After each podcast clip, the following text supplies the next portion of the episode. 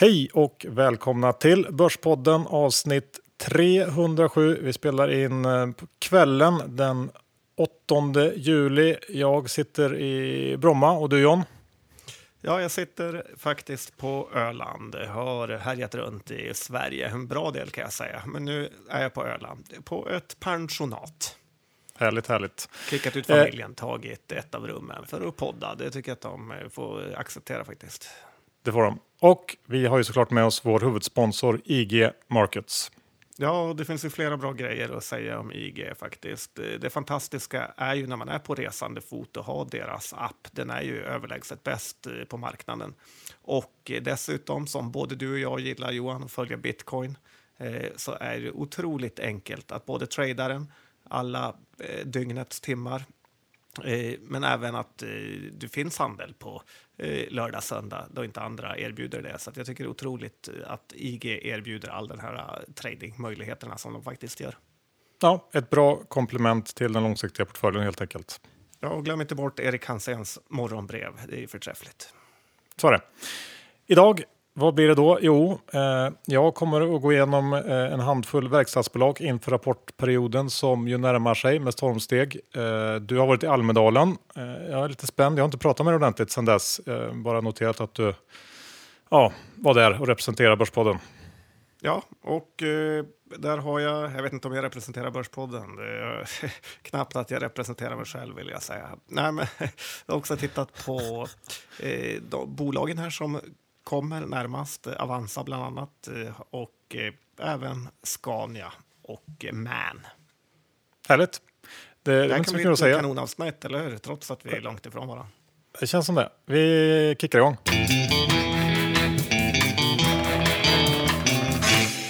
Johan Dr. Bass Isaksson, index 1642 och eh, ja, vi var ju lite bäsade här när eh, Hexagon vinstvarnade eh, i fredags. Eh, men nu känns det nästan som att det är frid och fröjd igen. Ja, det där, det, vi återhämtar oss ju ändå förvånansvärt eh, liksom snabbt och direkt. Jag vet inte om folk tänker att det här är eh, väldigt bolagsspecifikt. Att det, jag har sett snack om att det ska vara Huawei som är, med stor, står för en, en, stor del av, av den här missen. Jag vet inte riktigt, men personligen tycker jag ändå att det känns som att det är lite för lätt att avfärda det med det. Eh, för, förutom Hexagon så vinstvarnar ju även Bulten här i veckan och i, i bägge fall så handlar det om en oväntad avmattning under ja, i juni egentligen, slutet av Q2. Och I Hexagons fall så pratar man om en avmattning i Kina kopplat till eh, mobiltelefontillverkare. Eh, det här gör ju att eh, i alla fall jag blir lite orolig för Atlas vakuumdel. Eh, och jag tror inte alls att det är omöjligt att vi får se eh, ett par till vinstvarningar här i takt med att bolagen sammanställer siffrorna för kvartalet eh, inför rapporterna. Så att, eh, ja, jag tycker fortfarande att det känns lite spänt. Men och, vad eh, förklarar du med att börsen inte går ner ordentligt på det här för? Nej, jag vet inte riktigt. Vissa saker går inte att förklara om. Nej, så är det. Nej, men det är ju något tryggt att kämpa mot centralbanken också. Det är ju, eh, räntan är ju alltid låg. Ja, nej, men det som också gör, som jag var inne på här, att, att um, Eh, bägge bolagen pratar om att det var slutet av kvartalet som var oväntat svagt och det verkar som att det hänt något ganska rejält i juni ändå för att, för att man ska tvingas vinstvarna bara ja, på grund av en månad som är svag. Och det här gör ju också att analytiker som har träffat bolagen innan semestrarna ehm, eh, antagligen är lite för positiva och eh, ja, det känns som att det finns eh, en rapportrisk i ganska många verkstadsbolag tycker jag. Ja, och med påskeffekten och allt eh, också. Så eh, det ska bli väldigt, väldigt spännande när rapportperioden drar igång. Juni ja. är ju generellt en rätt tråkig månad för oss eh, börsintresserade med rapportstiltje. Så att, nej, om några dagar smäller det. Så det. Du, vi går över till eh, det här med överreaktioner på börsen. Ja, men det, det, tycker jag vi ska göra. För att, eh, man pratar ju alltid om hur perfekt börsen är på att prissätta saker och ting. Men jag kommer ihåg när jag läste i min lärobok i Uppsala en gång så stod det att börsen har alltid rätt eh, på lång sikt men alltid fel på kort sikt. Och man påminns ju om det här varje dag faktiskt. Och eh, eh också påminns man om hur viktigt det är att eh, ha torrt krut tillgängligt men även hålla nerverna i styr. Eh, ska vi ta några exempel här från senaste veckorna? Ja, gärna. Eh, eh, ja, Abby, känner du till det? Det amerikanska megabolaget köpte ju botox-tillverkaren Allergan för eh, 60 miljarder dollar. Och investerarna fick ju då fullständig panik och tradade ner Abvi, som är ju ett tusen miljarders eh, kronor-bolag. Eh, det gick ner 16 procent. Eh, det är rätt sinnessjuka pengar. Aktien gick från 78 dollar till 65 som lägst. Nu har investerarna sansat sig lite faktiskt och aktien handlas i ungefär 73 dollar såg jag. Och det är ju rejäl uppsida för de som vågade gå emot när aktien var här nere under 70-dollarsnivån. Eh, sen något som jag tycker man påminns om varje dag också eh, när man ser i ticken är ju Millicom. Att eh, eh den här eh, konstiga tänket som fick Kinnevik, Kinnevik när de fick det tankefelet och meddelade att de skulle sälja Millicom och aktien fullständigt krascha ner till 470 som lägst ungefär. Och nu är den i närmare 550. Eh, för att många pratar om hur small caps, hur eh, volatila de är. Men här pratar vi några av ja, Stockholmsbörsens och även amerikanska börsens absolut största bolag. Så att eh, det finns alltid värde där ute för den som verkligen vågar ha nerverna i styr. Ja, absolut. Det gäller ju att vara alert så kan man ju faktiskt tjäna lite pengar på sånt där. Kambi ju till exempel, eh, om vi tar Sverige här, för, för förra veckan var det va? Som jag tänkte prata om lite senare. Ehm, Spännande. Ja, men du, bank eh, tänkte också vi skulle säga några ord om. Det är en sektor som inte alls eh, presterat eh, på slutet och eh, många, eller en del i alla fall, tar upp den här sektorn som en möjlig liksom, kandidat för en studs nu. Men jag undrar om eh, det inte är så att det vi ser i banksektorn nu, eh, och det är ju egentligen i, hela världen, eller kanske framförallt i Europa, är liksom effekten av negativa räntor. Gave Kells, Charles Gave, eh, skrev om det här i veckan och om hur de regler som i dagsläget tvingar bankerna att ja, men, investera sitt kapital i, i situationstecken riskfria tillgångar, alltså statspapper med, med negativ yield och hur det Eh, urholkar bankernas eko helt enkelt och i förlängningen gör det omöjligt att egentligen bedriva bank eh, eller ja, försäkringsbolag och, och pensionsbolag för den delen också. Um, och uh, jag såg, har sett fler på Twitter nyligen som har varit inne på det här. Raoul Paul som, som grundare av Real Vision hade också en lång uh, tweetstorm om det här i, i går tror jag. Uh, och ja, det känns som att, att bankerna blir liksom dödade långsamt av den här negativa räntan. Och i helgen så gick ju eh, Deutsche Bank ut med enorma neddragningar. Men det verkar väl som att det antagligen inte heller kommer att räcka för att, eh, för att få ordning på Deutsche Bank. Och tittar man på, på eh, övriga stora banker i Europa, Credit Suisse, Société Générale eller BBVA till exempel, så ser i alla fall chartsen ganska liknande ut. Det är liksom rejäla eh, lows och rejäla nedgångar de senaste åren. Och det här kan ju ganska lätt eskalera till en kris som eh, dels blir ganska svår att överblicka men som också antagligen kommer att kräva nya lösningar nu när, när räntorna redan är på minus. Och, och ja. Eh, så att det här tycker jag man ska hålla koll på. Eh, för att lösa det här inom EU så känns det som att det finns väl egentligen bara en väg att gå eh, om man inte tror att euron ska dö. Och det är väl att, att EU kommer att få mer och mer makt för att liksom tajta till de här skillnaderna som idag gör att euron inte fungerar och som i förlängningen eh, dödar banken också. Så att jag, jag är ju ganska negativ till bank som sektor. Okej, okay, jag tänkte mer att eh, bankerna lånar ut pengar, att de inte själva investerar dem, men vad vet jag.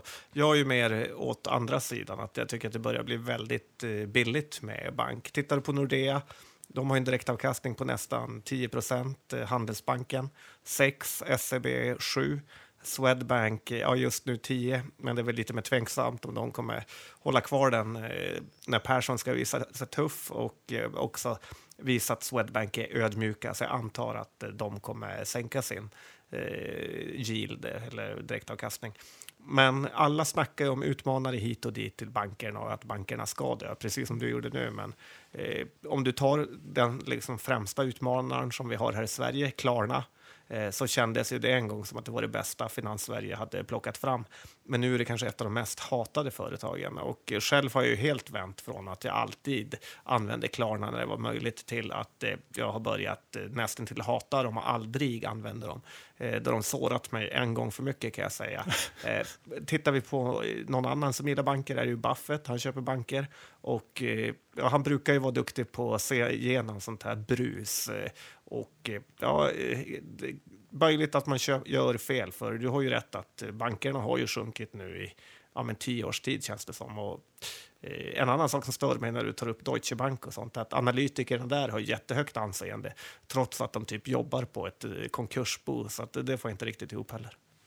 Ja, jag vet inte, men, men eh, brukar man inte säga att den största värdefällan av alla är ju eh, liksom bolag med hög direktavkastning. Det, ja, jag, jag, tror att det finns en ganska god anledning till att direktavkastningarna i sektorn ser i alla fall nu väldigt höga ut. Men ja, ja. vi får se helt enkelt. Det... Ja, men det är det som är kul med börsen. Med. Ibland är det värdefälla och ibland är det fyndläge. Det är ingen som vet förutom eh, börsguden och framtiden. Så är det. Du, nu vill jag höra vad, vad du har att eh, bjuda på efter Almedalen. Ja, det som eh, jag kan berätta om. Nej, men det var Almedalen en trevlig tillställning. Det var fjärde året eh, jag var där. Och eh, huvudsammanfattningen får ändå bli att det går ju otroligt bra för Sverige just nu. Det, mesta som talas om där är ju såna här fake-problem som kompetensutvisningar och hur svårt det är för utländsk Eh, kompetens eh, att hitta bostad i Stockholm. Och jag kan tycka lite sådär att eh, om inte de själva eller företaget kan fixa det så är de ju ändå så långt ifrån go-getters man kan komma och då kanske man inte behöver deras kompetens.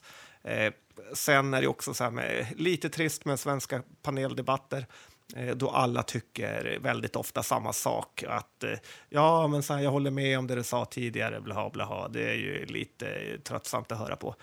Eh, träffa Martin Gren där, han var med i några paneler. Jag tycker fler borde bjuda in honom. Eh, han dominerade affärsvärldens seminarium och eh, tycka lite olika. Eh, dessutom så man har ju kunskaper och eh, ja, historier från utanför Sveriges gränser som var roliga att höra på. Sen Spiltan eh, seminarium var också väldigt bra, där Günther Mårder verkligen höll hov kan jag säga Eh, och pratade om sin egen vikt och hur man kan jämföra det med sparande.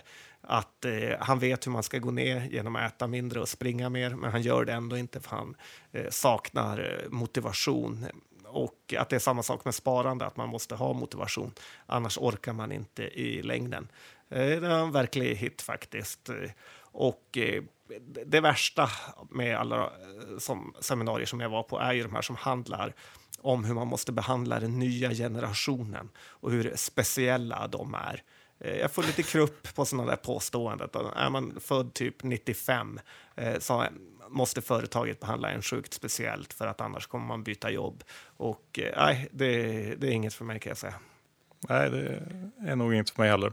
Aha, men, okay, men... Lite kul, men Almedalen är ju ett kul ställe då, och en liten så manifestation för polisen kan jag tycka. Som, eh, man kan ha eh, eh, hela Sveriges elit egentligen. Och, eh, eh, det var ju otroligt, otroligt mycket poliser där som Eh, ändå höll alla trygga. Så att, eh, tummen upp för dem. Jag och eh, Martin Gren gick promenerade genom stan och då mötte vi Sveriges talman där eh, gående och Martin Gren tog en selfie med honom. Så att, eh, det var kul faktiskt. Okej, eh, bästa, bästa liksom minglet då, eller säga, efterfesten, vad var det? Eh, ja, men jag tyckte att jag var på Kindreds mingel och eh, det var ju väldigt roligt med Kindred-topparna där, prata lite med vd. Det var väldigt eh, positiv stämning. Såg även den här Tinfonder-mannen, vad han nu heter, han med konstiga efternamnet. Alltså Erik Springhorn? Ja, precis. Eh, han var där och det dök upp idag att de tredje största innehavet i deras fond var Kindred. Så att, Eh, Eh, ja, jag förstår varför han var där. Så att, eh, det andades optimism på Kindred-minglet. Trevligt, trevligt. Ska vi gå över till eh, sista ämnet på första delen. Eh, det här med utdelningar och att dela upp dem. Kanske till och med mm, så mycket som en gång i kvartalet. Ja, men det är faktiskt dags nu att eh, svenska bolag eh, tar efter den amerikanska modellen med kvartalsutdelningar.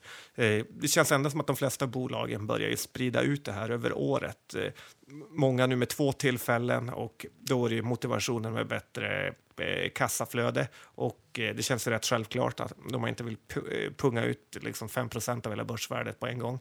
Och eh, jag tror också att det är bättre Eh, för aktier som sparform eh, då man kan bygga ett stabilare kassaflöde under året. Man inte får en klumpsumma. Och eh, jag tror man skulle kunna locka fler att köpa aktier. Det är inte så mycket att tänka på egentligen, det här med att ändra från kvartalsutdelning ändra till det från en gång per år. Förut var det, det var lite dyrt när det var riktiga kuponger, man skickade post och det var dyrt med olika Eh, Eh, avstämningsbekymmer. Men nu är allt datoriserat. Nu kan man lätt köra en gång i kvartalet, eh, klart, eh, ja, klart och betalt. Ja, och för att knyta ihop det med den här bankdiskussionen vi hade innan så slipper ju storbolagen också, som i faktiskt i många fall får betala för att ha pengarna, eh, i någon slags trygg, eh, inom situationstecken, eh, obligation eller liknande. Nu slipper de det helt enkelt. Det kan också vara bra. Ja, det är något sinnessjukt att det ska vara ett problem att ha mycket pengar, men visst.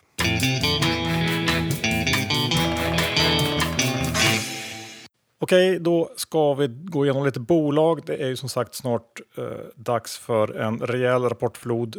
Nästa vecka så kommer, ja, eh, det känns som merparten av alla bolag att rapportera och först ut i alla fall är ju Avanza. De rapporterar den här veckan på torsdag till och med, eller hur John? Ja, faktiskt eh, 11 eh, juli. Och Eh, det är ju så att man får ju verkligen ge dem cred. Elva dagar efter att böckerna är stängda så kan man presentera siffrorna. Alla de här bolaget som rapporterar sina siffror i slutet av augusti borde verkligen skämmas eh, när man tänker på det. Eh, dessutom så minskar ju alla risker till insiderhandel och diverse otyg om man rapporterar siffrorna så fort man har dem. Eh, men när jag ändå pratar om Avanza så tycker jag att jag undrar om de inte kan, de har gjort många rapportbesvikelser tidigare, men jag undrar om de inte kan smälla till med en riktigt bra rapport den här gången. Eh, för att eh, tittar du på det du framförallt gillar, eh, men även jag har blivit lite, lite inlurad i, det här med bitcoin-handeln, så har ju den tagit fart ordentligt. Och eh, det blir ju väldigt många avslut och det är väldigt volatil handel och det här är ju väldigt mycket, mycket bra för eh, nätmäklarna då eh, de här bitcoinprodukterna som finns eh, omsätter nästan dagligen, eh, eller eh, jag skulle säga långt över 100 miljoner kronor. Eh, och det är ju rakt, eh, pengar rakt ner i fickan på Avanza. Och eh, det har ju absolut inte tagit slut i juni utan fortsatt in i juli. Så att det här som man pratar om att man ska korta Avanza inför rapport skulle jag inte våga inför den här rapporten. Okej, okay, så att du är lång baserat på bitcoin bull helt enkelt? Ja, men då, om man tittar på de eh, perioderna som Avanza har haft riktigt bra rapporter, då är det ju när det har varit Fingerprint-hype och det har varit bitcoin-hype. Eh, de, det blir hög procentuell förändring om du har hyperna i de här. Vi hade även cannabis-hypen som eh, var bra för bolagen och eh, det kändes som att de har haft några kvartal nu när det inte varit Eh, man, alltså, tradingmänniskorna har inte haft något att gå crazy. Så att nu när vi har bitcoin här så tror jag att det verkligen kan gynna Avanza. Men har det hunnit bli så extremt då eh, i, i de här bitcoinprodukterna? Det känns som att jag det inte riktigt att... är samma tryck som förra gången. Ja, men det är möjligt, men som jag sa, de, här, de omsätter ju, det har jag tittat på, över 100 miljoner om dagen. Och eh, det är många 29 kronors och 69 kronor som tickar in på Avanza-kontot. Mm. Ja, men det är poäng. Då håller vi koll på den. Eh, jag har ju kollat lite på eh, en handfull verkstadsaktier. Eh, det tycker jag är en av de roligare sektorerna att handla när det är rapporter. Och eh, tittar man på Eh, sektorn i stort så verkar många vara av åsikten att eh, den avmattning vi ser nu kommer att vara ganska grund och att vi ja, men in, inom ett par kvartal, kanske i början, från början på 2020, kommer få en återhämtning och att man därför är rätt så positiv till de flesta namn inom verkstadssektorn. Um, och jag skulle väl kunna köpa det här resonemanget om det var så att aktierna var nedkörda i dagsläget, men så är ju inte fallet. Um, många, många bolag inom sektorn handlas till ja, runt sina ATH ungefär. Även om det också finns såklart undantag som ser ganska billiga ut. Men längst ut på, på liksom dyrhetsskalan så hittar man som vanligt Atlas och Assa. Medan eh, Volvo, SKF och Trelle är namn som är betydligt mer försiktigt prissatta. Och det har ju säkert sina rimliga anledningar. Men jag tänkte att vi kunde ta och, och mm, gå igenom några av de här bolagen eh, inför nästa vecka. Och eh, om man ska ta de här generella temana som, som gäller så är det väl samma som de senaste kvartalsrapporterna. Det är auto och Kina som är i fokus och eh, det är också eh, problem i de här områdena som har lett till eh, de vinstvarningar vi har sett hittills. Men om vi ska börja med, ja, ska vi börja med tycker du John? Ja, men kan du inte börja med Atlas, att vi får ja. gå på det, vurstingen först? Ja, det, man får säga så. Det är väl stjärnan i sektorn då och de är faktiskt först ut av de här, alla fall de här jag tänker ta upp. De kommer 15 juli och eh, Aktien handlas ju kring 300 kronor nu. Det är riktigt, riktigt högt.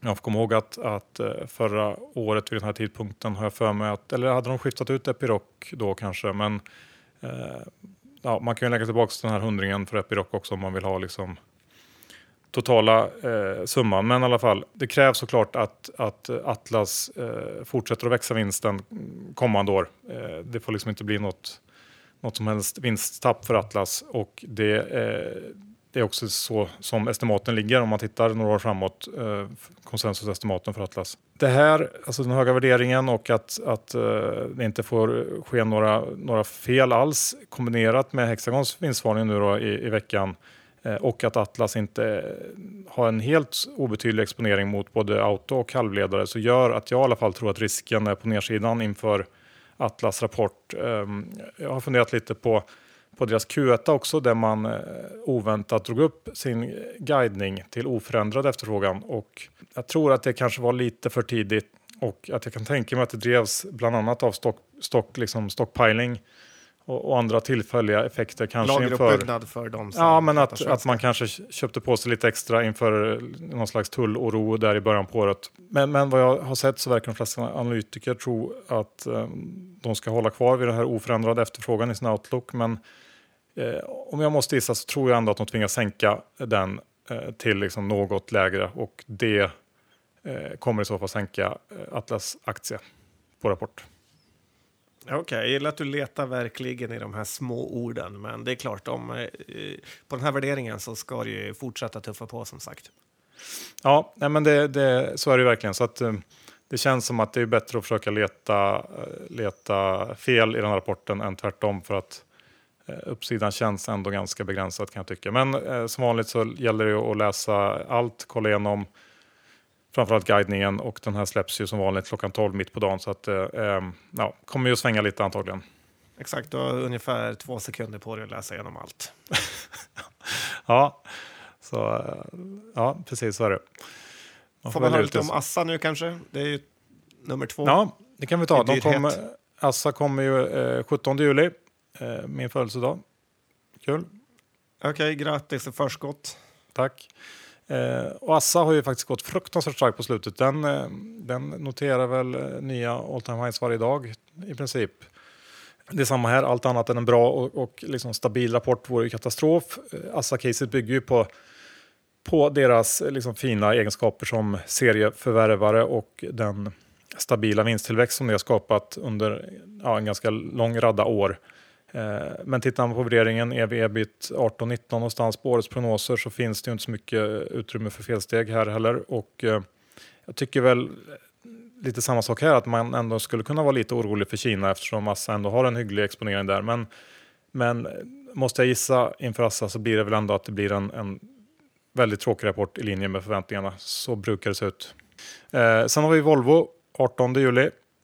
Volvo bör ju leverera en riktigt bra Q2 eh, för det är först under liksom andra halvåret i år som den här sista tidens försvagning av marknaden kommer att synas och det eh, är redan eh, också inbakat i, konsensusprognoserna. Det är väl kanske därför multiplarna är så pass låga som de är, typ e, en, ensiffriga. Så fokus i Q2-rapporten nu kommer ju ligga på orderingång och outlook inför resten av året och alla tecken då på hur Volvo klarar av Eh, liksom de här volymneddragningarna som kommer att komma, det blir väldigt intressant. Eh, marknaden räknar, eller analytikerna räknar i alla fall med att vinsten under eh, H2 ska minska med ungefär 20 procent jämfört med H1. Så att, eh, ja, är det för mycket eller för lite? Det är väl det som man får ställa sig, den frågan man får ställa sig när rapporten kommer. Ehm, ja, svårt, men ehm, här finns det i alla fall in, inprisat lite, lite sämre tider så att säga. Ja, men Volvo brukar ju vara lite sån att den eh, kan svänga också ordentligt, även om det är förväntat att det ska vara sämre. Så att, eh, eh, det behövs väldigt lite svaghet för att få Volvo-aktien på fall, tycker jag i alla fall. Ja, och jag kan tycka att Volvo kanske har, har agerat som aktie i alla fall lite mer som som någon slags skolboksexempel på hur en verkstadsaktie ska eh, reagera. Att den är, liksom är väldigt billig nu på toppen av, av eh, vad de kan prestera och att det kommer bli lite sämre. Och, ja, sådär som, som man tänker sig att det ska vara helt enkelt. Så där, ja, det är bra ja. börsen att göra hemläxan. Ja. Och, Har du något eh, mer kul? Ja, SKF kommer också 17. Eh, Volvo var 18, men 17 kommer SKF. Och, eh, eh, har ju haft en, en, en, fin resa, ungefär som börsen i stort i år, upp 20 procent och handlas nu i linje med sitt historiska snitt. Och SKFs egna outlook inför Q2 är eh, något lägre efterfrågan och det rimliga här är väl att eh, det upprepas. De, de har eh, sekventiell outlook tror jag, så att man eh, ja, guidar för att det fortsätter vara svagt. I alla fall på gruppnivå. Sen så guidar de även på nere på divisionsnivå. Då kan det eh, snurras runt lite. Men jag tror att den generella guidningen kommer vara något lägre. Och SKF är ju generellt beroende av en bra fart i industriproduktionen och alla eh, relevanta makroindikatorer som man kan titta på pekar ju på att det inte finns någon riktig vändning i sikte för SKF. Ehm, och man kan ju också oroa sig lite för prispress eh, här i takt med att volymerna minskar. Och, eh, det kan ju finnas en risk för att marginalen inte riktigt når upp till förväntningarna. Ehm, ja, om inte nu så i kommande kvartal. Så att SKF tycker jag känns liksom som att man kan, kan liksom avvakta fortsatt faktiskt. Ja, tittar man på den här uh, tyska konkurrenten som vi har pratat om, Scheffler Group, så uh, har ju den verkligen gått, fortsatt gå dåligt på börsen. Uh, så att SKF skulle jag vara rädd för. Ja, och sist kan vi också gå igenom Trelle lite snabbt som kommer 18 juli. Trelleborg är ju precis som SKF beroende av någon slags generellt bra fart i industrin och industriproduktionen. Men de har ju faktiskt också ganska stor exponering mot jordbrukssektorn. Det är väl runt 20 procent och sånt här för mig. Och den har faktiskt också försvagats på slutet, eh, vilket då syns eh, ganska tydligt i, i Trelleborgs aktie som gått väldigt dåligt i år. Och outlooken här kommer väl gissningsvis vara att, efter, gissningsvis vara att efterfrågan för Q3 kommer vara i linje med Q2 tror jag.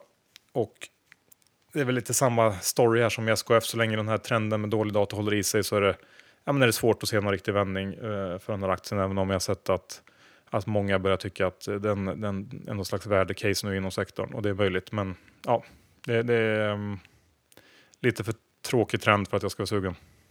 Ja, och eh, den här Trump eh, har ju verkar förintat eh, de amerikanska bönderna så att eh, eh, som du säger, om de är svaga, eh, om de är stora inom djur, jordbruk så kommer det ju vara tufft för dem i kommande kvartal och även det här.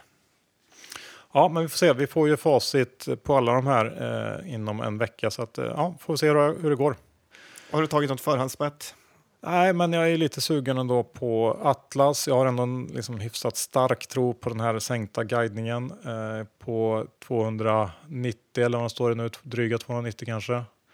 Eh, så eh, tycker jag att eh, det är lite lockande. 291,60 stängde de på idag ser jag här. Um, ja, det skulle kunna vara det. Okej, okay, det är en spik Harry Boy med andra ord. ja, och sen nu när jag tänker på det så ändrar, ändrar mig nästan när det gäller Assa också. Liksom den eh, på 215 känns ju... Jag vet inte riktigt vad de ska göra för att få den aktien att gå upp egentligen. Men den, det är en lurig aktie tycker jag. Den är, brukar vara väldigt illikvid trots att det är ett storbolag. Ja, det är lätt att ge bort pengarna till eh, börsguden, a.k.a. de utländska robotfirmorna. Ja. Men, men, det blir spännande. Um, Ska vi ta ett finländskt eh, verkstadsbolag också? Men det är inte jag som ska ta det, det är du. Ja, men faktiskt. Eh, Vertisele, eller Wärtsilä tror jag man säger. Ja, du Wärtsilä. som är semifinne, ja, Wärtsilä. Wärtsilä. Okej, de har ju... eh, Kan vara kul att tala om dem för att de har ju pratat eller delat sig ut från Fiskars eh, som har ägt mycket aktier i Wärtsilä.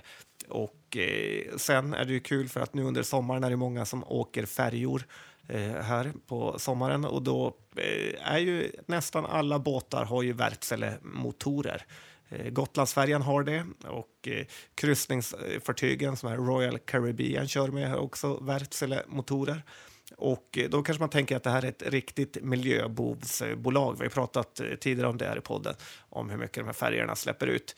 Och det var nog rätt förut, men Wärtsilä ligger riktigt långt fram i teknikutvecklingen. Och på den ena av de här Gotlandsfärjorna körs på eh, LNG, alltså liquid natural gas.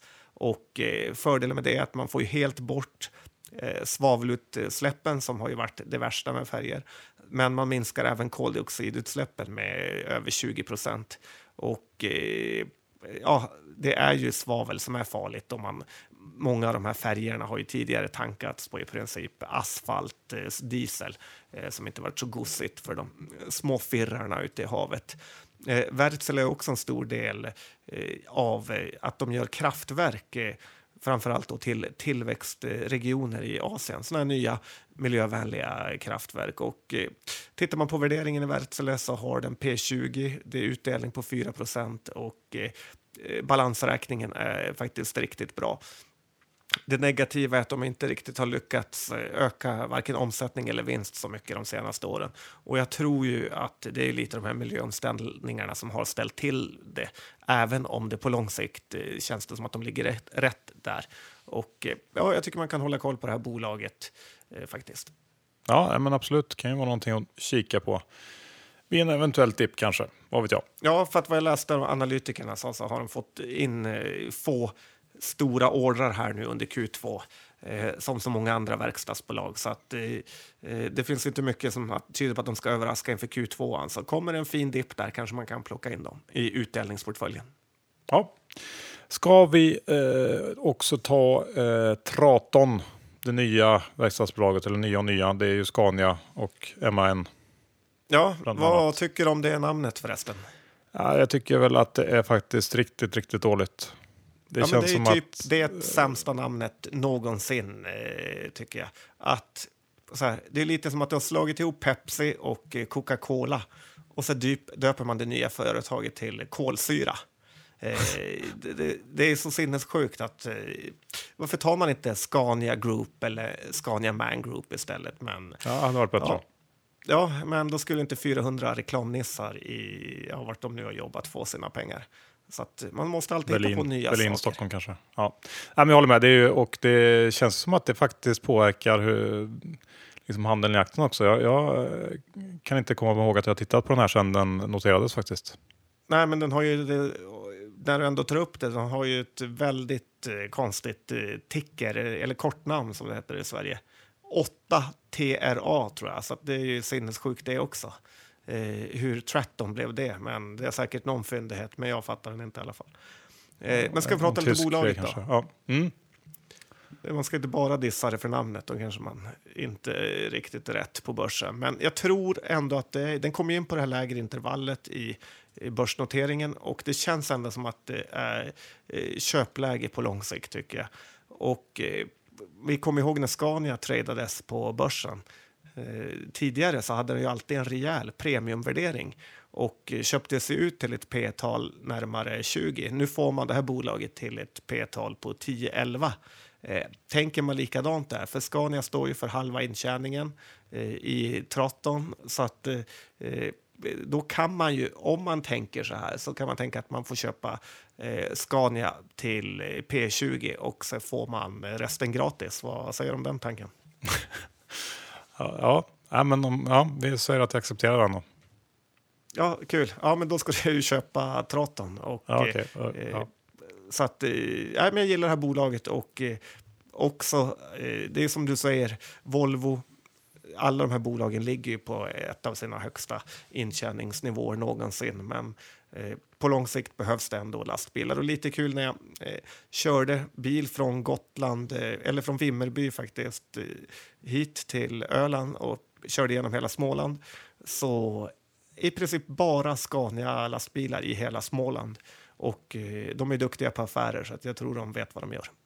Ja, men det stämmer säkert. Men sen så får man väl ändå säga i jämförelsen med Volvo så känns det som att Volvo är, är ju faktiskt antagligen ett betydligt bättre bolag idag än vad Volvo var när, när eh, Scania köptes ut. Att skillnaden har ju det där gapet har ju på något sätt eh, krympt eh, och det har det väl gjort åt, åt liksom Volvos håll, att det är Volvo som har blivit bättre. Sen vet jag inte riktigt hur Scania har, har liksom, men det känns som att de har, har varit stabilt väldigt bra hela tiden. Men, men Ja, jag håller inte riktigt med dig där för att eh, ja, Volvo har säkert blivit ett bättre bolag, men de, det som gör att det är lågvärderat finns fortfarande kvar. Att de har de här väg, vad heter det, VCE eller vägmaskinerna, eh, lastgrusbilar. Ja, du vet vad jag menar. Ja, precis.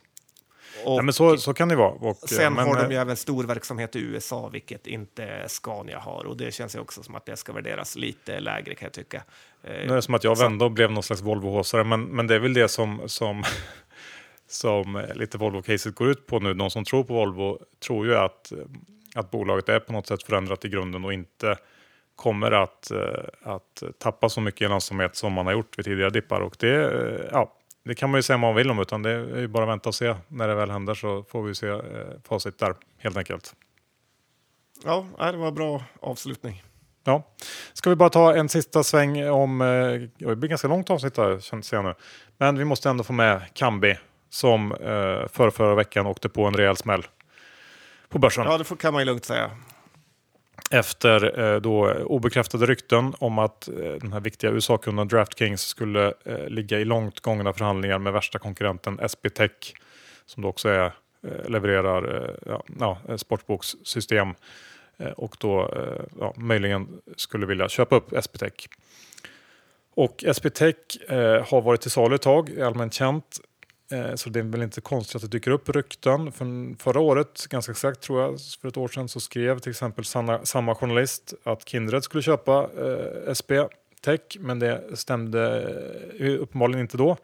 Eh, men vi får se, det finns ingen, ingen av parterna har kommenterat det här på något sätt än så att, eh, det är svårt att säga något. Men känns väl som att för varje dag som går så, så eh, minskar väl på något sätt sannolikheten i att det stämmer. Men om vi går och tittar på vad det skulle innebära så ja, DraftKings eh, det är ju inte Kambis enda kund i USA men eh, ganska mycket har ju hängt på dem så här i början och um, en stor del av Kambi-caset bygger ju på uh, möjligheterna i uh, USA så att um, det är ju uh, väldigt lätt att förstå att ett sånt här rykte tas emot med ganska stor oro. Um, men sen så går det också att vända på det här. Om det nu skulle stämma så innebär det ju att värsta konkurrenten antagligen försvinner och det borde eh, på lite sikt innebära bättre möjligheter för Kambi. Eh, egentligen inte bara i USA utan i, i, Europa och andra delar av världen att vinna fler nya kunder framöver. Så att eh, min take på det är att det vore ju kortsiktigt tråkigt för Kambi om det här spelar ut. Men, eh, och man skulle väl också kanske kunna sätta lite frågetecken kring hela modellen. För att vi hade ju eh, Triple Eight som köpte BetBright tidigare i år. Det var ju en, ja, eh, en, också en jättekund för Kambi och vi får se hur, hur, hur det kommer att utvecklas framöver. Men eh, en gång är på något sätt ingen gång, men om nu DraftKings också skulle välja att gå samma väg så kan jag tycka att det skulle kännas eh, sådär faktiskt. Eh, eftersom hela Kambis affärsmodell bygger på att operatörerna inte ska gå åt att ha sportboken in-house utan att man ska då anlita Kambi för att göra det. Så att, eh, det vore en trend som, som jag tror skulle kanske ändå påverka liksom, värderingen och sådär i Kambi. Eh, men med det sagt så kan det svänga snabbt eh, sentimentet. Kommer ingen affär så är det bra och dessutom så kan det trilla in avtal med Norsk Tipping eller Svenska Spel eh, egentligen när som helst också som kan vända på steken där. Så det är lite sådär lite lurigt läge ändå i Kambi kan jag tycka. Jo, det är det verkligen. Och, eh, det är svårt. Den har ju en extremt volatil eh, historia.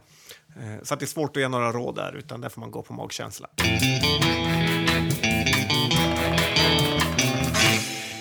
Slut på avsnitt 307. Vi tackar IG Markets, vår huvudsponsor. Ja, ha ett sommarnöje, gå in på IG-appen när familjen har tröttat ut dig för mycket och kika igenom eh, vad som rör sig och hur bitcoin går och hur börsen går. Det är en fantastisk app och eh, för att göra det lätt för dig, signa upp dig på Erik Hansens morgonbrev och läs det och få en sån här tjuvstart mot resten av marknaden. Ja, absolut inte så mycket mer att fundera på. Och när det gäller eh, vår innehavsredovisning John, ja, eh, jag lång Kambi. I övrigt så tror jag inte att det var så mycket av det vi har pratat om. Hur det ser ut för dig? Ja, men jag har lite Kambi faktiskt och eh, jag pratar ju bitcoin, det har jag lite av också. Och sen har jag eh, eh, lite, lite det konstiga bolaget Scania Man Group, men som nu heter Traton. Bra, och jag har ju också såklart bitcoin, men det kände jag inte att man behövde prata om riktigt. Men du bra. påverkar inte så mycket där eller? Nej, jag tror inte det. Eh, då eh, tackar vi för oss och eh, så hörs vi om en vecka igen när rapportfloden är i full gång helt enkelt. Det gör vi. Hej då!